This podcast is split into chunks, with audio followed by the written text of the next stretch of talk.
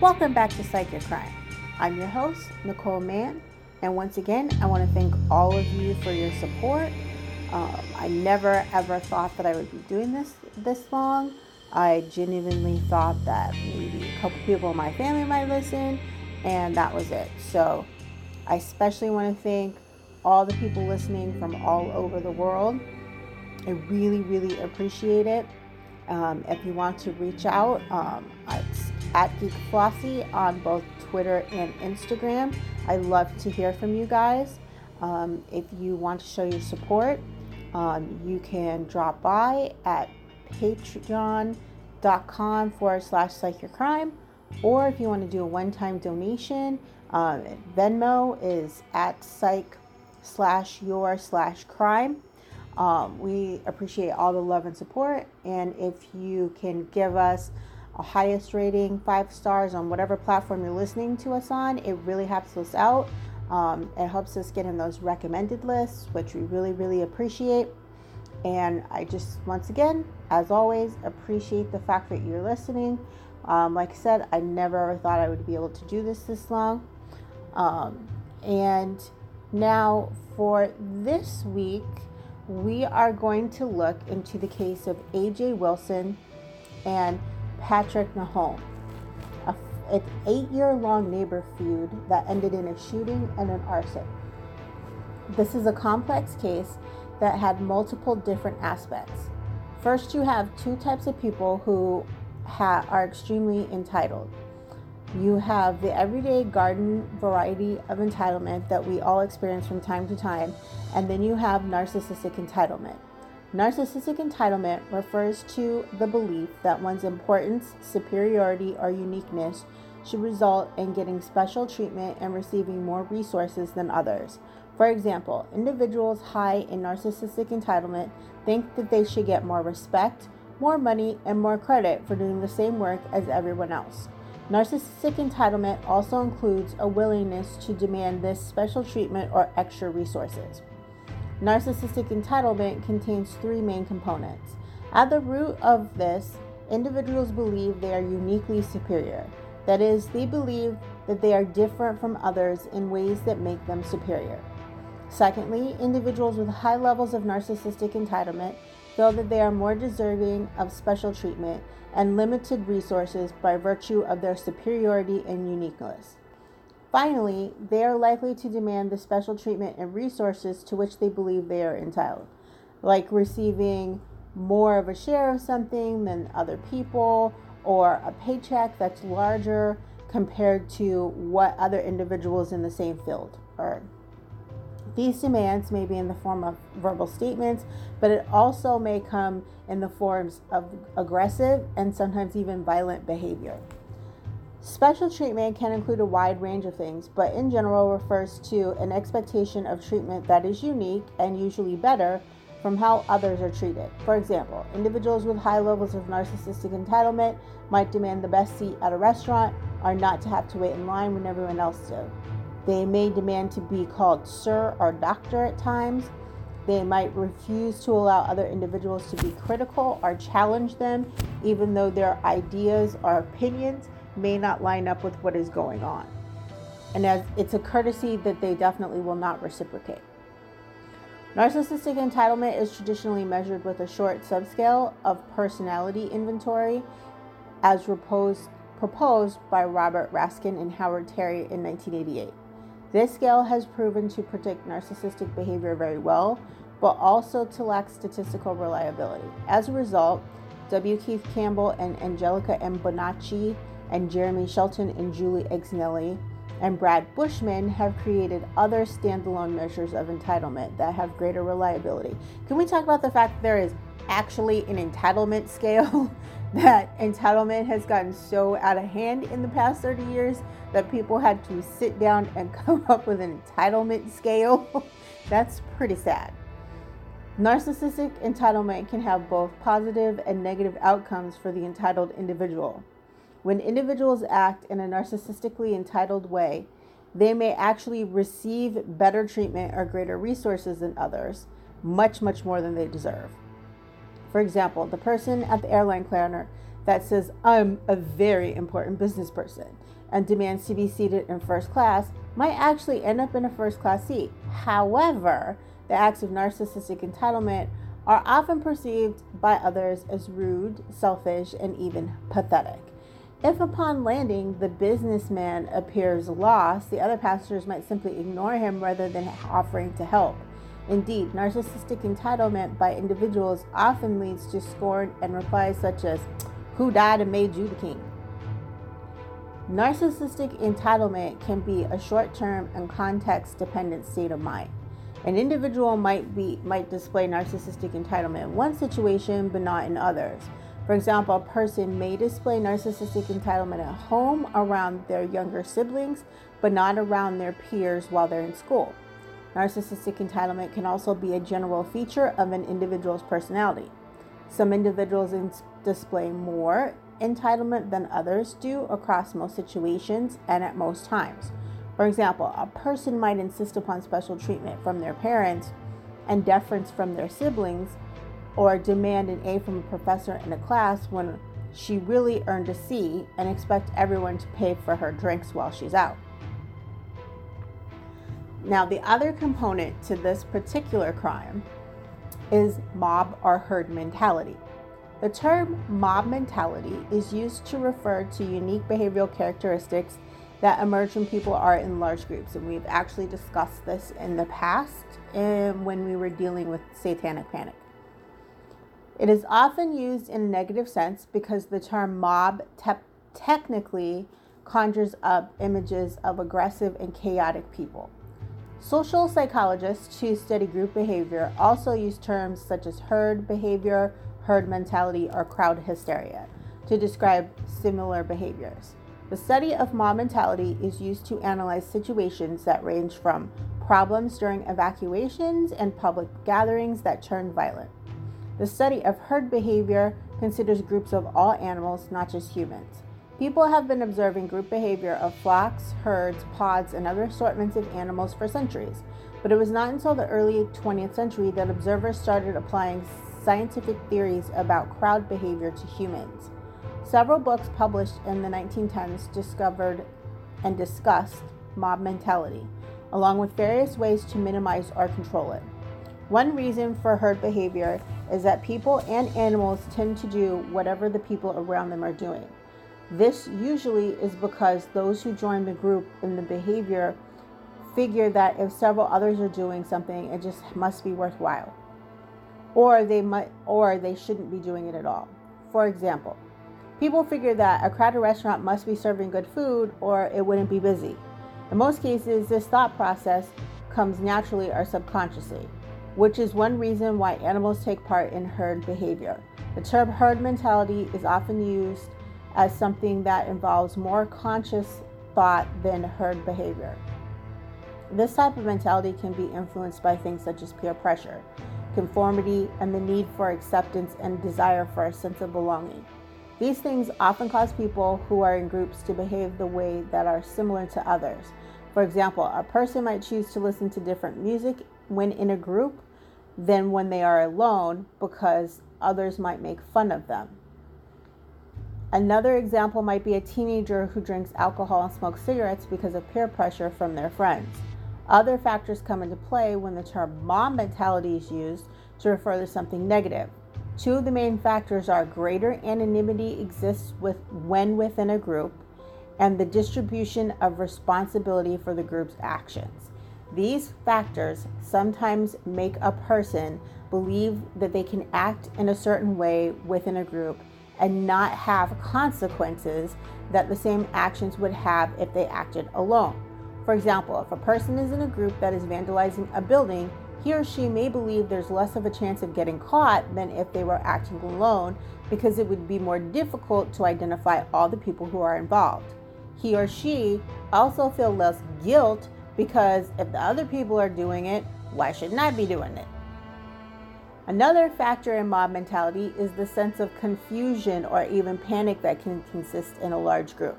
An example of this can be seen when people in crowds suddenly begin rushing in one direction. Although many people in the group may not know why this is happening, they see the urgency in the group and begin rushing in that direction too.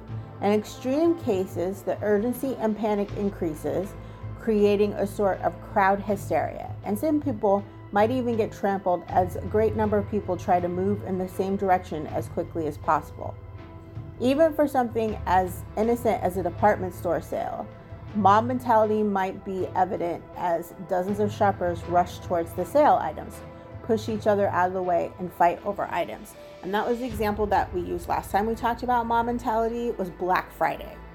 And that mob mentality gives way to mass hysteria oftentimes at Black Friday sales in the United States because people figure, oh my God, there's a limited number of items. People are pushing, people are shoving. We have to get there. There, it looks like there's a fight. The items are going to be gone, and you go from people calmly walking in the store to this throng of people all going the same direction. And even if it's not what you went to the store for, you end up in this giant throng of people fighting over something that you didn't even come there for. Um, so that's mob hysteria, uh, mob mentality, and mass hysteria coming together. When Patrick Dolmage and his family moved to Madison Avenue in Flint, Michigan in 2000, they initially bonded with AJ Wilson and the others on the street. AJ was interested in being a mechanic, and Patrick had begun teaching him, and Patrick immediately began teaching him how to make money on the side salvaging scrap. Patrick's wife became friends with a neighbor, Teresa Inez. The rift began when a friend of Patrick's had puppies. AJ asked for one, but the Dolmages did not feel AJ could give the dog the attention it required, as it was known to be an extremely needy breed. So they gave the dog to a family in the neighborhood. This offended AJ a lot. Shortly after, a friend of AJ's blew a stop sign and nearly hit one of Patrick's sons while the two boys were riding their bikes. Not knowing the individual personally, Patrick does what a rational person would do and calls the police. Again, as this is a friend of AJ's, he takes it personally, believing Patrick should have come to him and talked to him about it.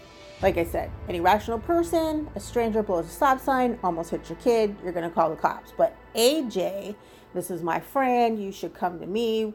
We should we should talk this out, you know, man to man, this should be between us. He also tells them this is a neighborhood that doesn't like cops. Shortly after this, AJ tells a neighbor that he can get a dead car off his property within a week and that he's happy to take any of the other materials off his property that he would like. Patrick sees the car the next day and tells the neighbor that he could have a tow truck there that day. So of course the neighbor tells him that since he can have the property the car off the property that day, Go ahead and take it. AJ sees this and is livid. He begins to threaten Patrick, claiming he stole from him and that he stabbed him in the back. He didn't, it's not like he snuck into the property in the middle of the night and took the car without anyone knowing. He was given permission. He was told, you can get it first, have it. And I find it super interesting that after he told Patrick we don't call the police in this neighborhood, he immediately starts threatening him with violence. And there's only three ways that people respond to threats of violence either with threats of their own, preemptive violence, or by calling the police. Patrick called the police. The police told him, We'll split the difference. Patrick takes the car since he's the only one of the two of you with the means to remove the car, and AJ, you take the scrap. AJ feels that Patrick stole from him and decides that he doesn't want anything to do with him anymore. Then the family that Patrick to moves out of state. So they save the now grown they give the now grown dog to AJ.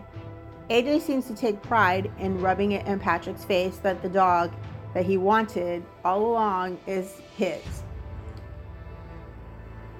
Then a house three blocks away from them becomes the target of an arson. Patrick heads out to salvage it for scrap, but AJ has gotten there first. Since their relationship has soured, AJ isn't willing to share the lucrative opportunity with him.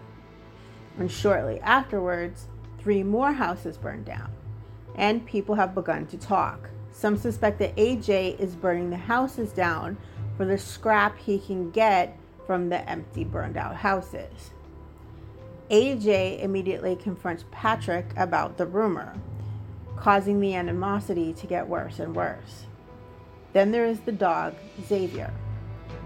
Patrick's wife, Jennifer, hears him crying one day. She goes over to AJ's home to check on him and decides to let herself and her sons into AJ's house. She feels that the dog is being neglected, so she just takes him. The neighbors see her and ask her what she's doing.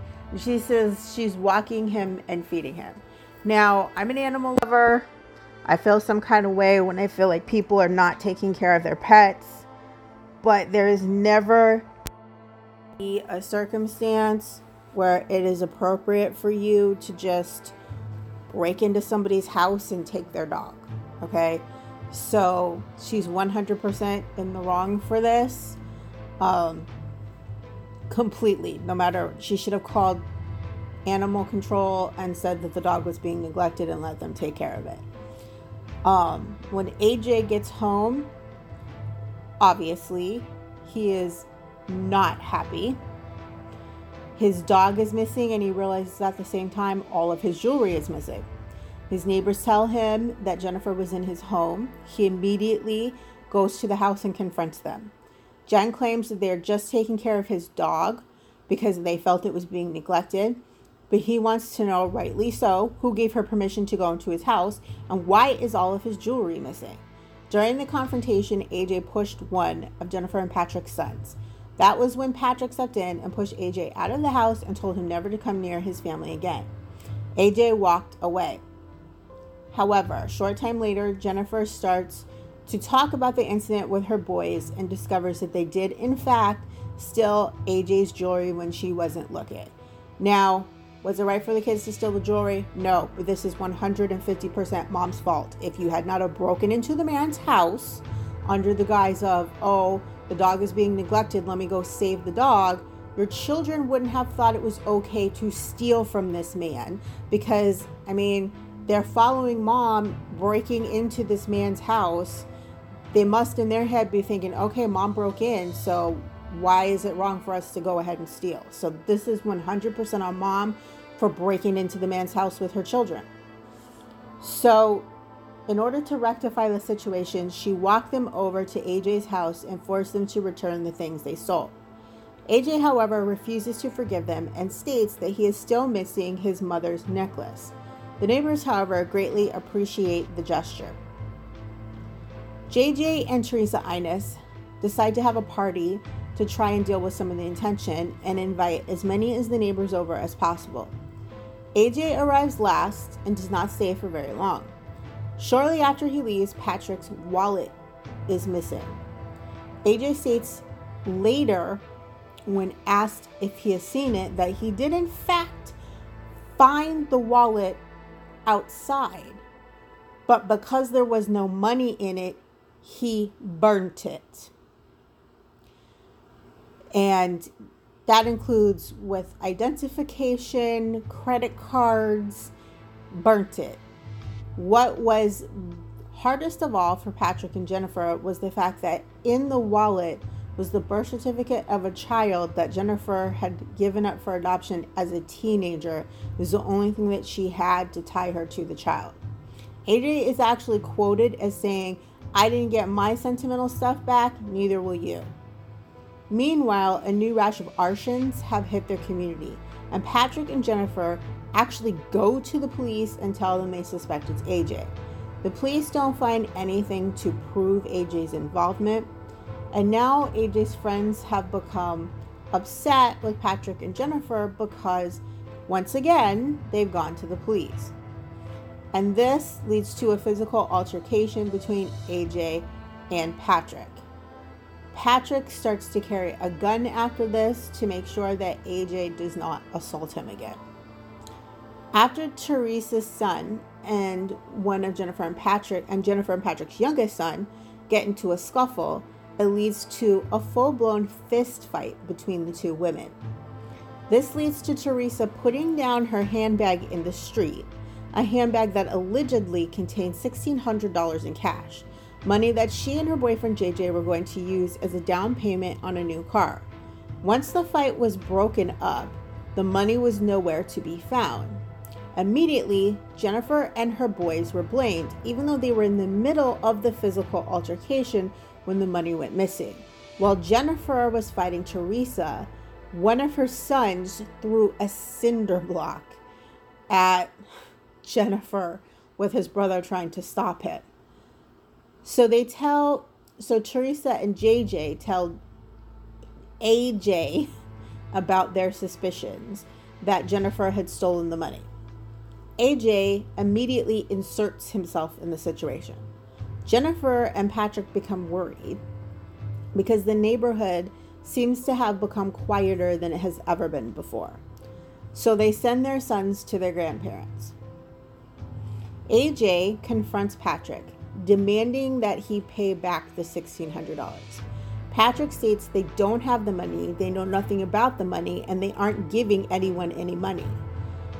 That night, AJ comes back to Patrick and Jennifer's home with a large group of his friends and people from the neighborhood. Estimates are that the group was around 40 people. He is carrying a gas can. First, the group starts by throwing rocks at Patrick and Jennifer's home. Patrick and Jennifer call the police, but due to the fact that Patrick has called the police nearly a hundred times over the eight years of their feud, the police were not taking them seriously. Then, to their horror, AJ throws gas all over their truck and demands one more time for the money. When they scream again, they do not have the money. AJ lights their truck on fire. It is at this point that people with baseball bats and tire irons begin to break in their windows and try and break down their doors. So Patrick and Jennifer, afraid for their lives, arm themselves with a handgun.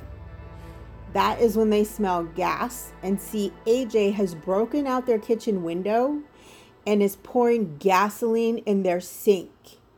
He then puts a lighter through the kitchen window to light their home on fire with them in it.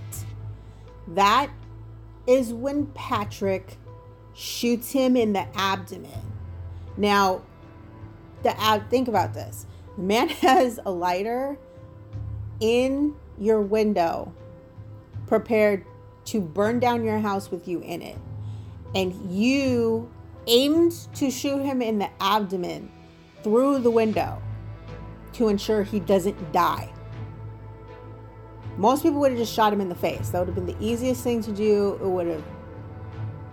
But he purposefully shot him in the abdomen to make sure he did not die. He then went outside where AJ was pouring more gasoline on the lawn, leading it up to the house to ensure the house would catch fire. So Patrick calls out to him and warns him. He then raises the lighter again. Patrick has to shoot him three more times. That is when the crowd starts to disperse. They realize, oh man, we messed up. This dude's got a gun. You know, we got to get out of here. And now AJ's like, well, damn, I've been shot four times. Maybe I need to get out of here. And he crawls to the street where one of his friends help him out. And just then, that is when the police show up. The police begin to show up, and both AJ and Patrick are charged. AJ is held at the hospital. He's so he's held in police custody while he's at the hospital being treated for his gunshot wounds. And while he is there at the hospital, breaking news someone went back and firebombed Patrick and Jennifer's home. Like completely torched, it's gone, it's completely up in flames, it's just gone. So AJ is charged with arson. Patrick is initially charged with aggravated assault. However, they dropped the charges due to castle doctrine. Now, all not all states have castle doctrine, but castle doctrine is like stand your ground, but it is very specific to trespassers. So, castle doctrine basically states that you can do whatever is reasonable to protect yourself and your property. Um, so, in self, it's yourself and others on your property. So, yourself, others on your property, basically your property. So, because he purposefully did not aim for his head and he purposefully ensured that he just wounded AJ, they have no grounds for attempted murder. They have no grounds for ag- like he made sure that everyone understood his intent was to wound him and stop him from burning down his house. And so he did within castle doctrine exactly um, what needed to be done to protect himself and his property and his wife. Uh, the difference between castle doctrine and stand your ground is there really is there's a provision within castle doctrine that states that if you lure someone to your property to use castle doctrine, it it stops um, working.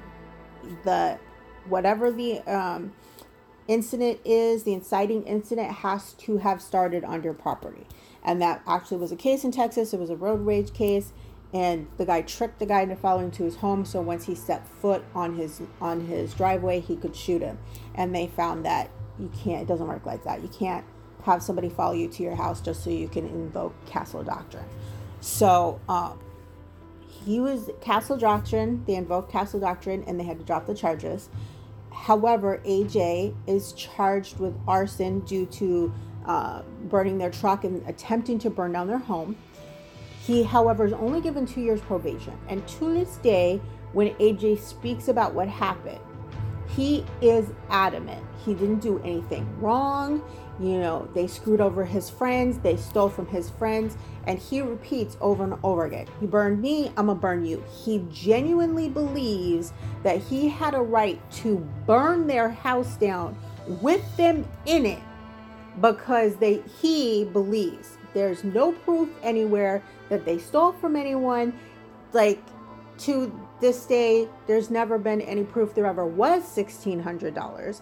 Just the word of this couple. And my thing is, if you're going to go get in a fight on the street with a bag full of cash, like that's common sense is i'm sorry i'm not putting my purse down and i'm definitely not getting a fist fight with you if i've got $1600 in my bag i'm just not doing it but um so to this day, he believes he was wronged. To this day, he believes Patrick should have gone to jail for attempted murder, even though he was standing in his yard holding a lighter trying to burn his house down.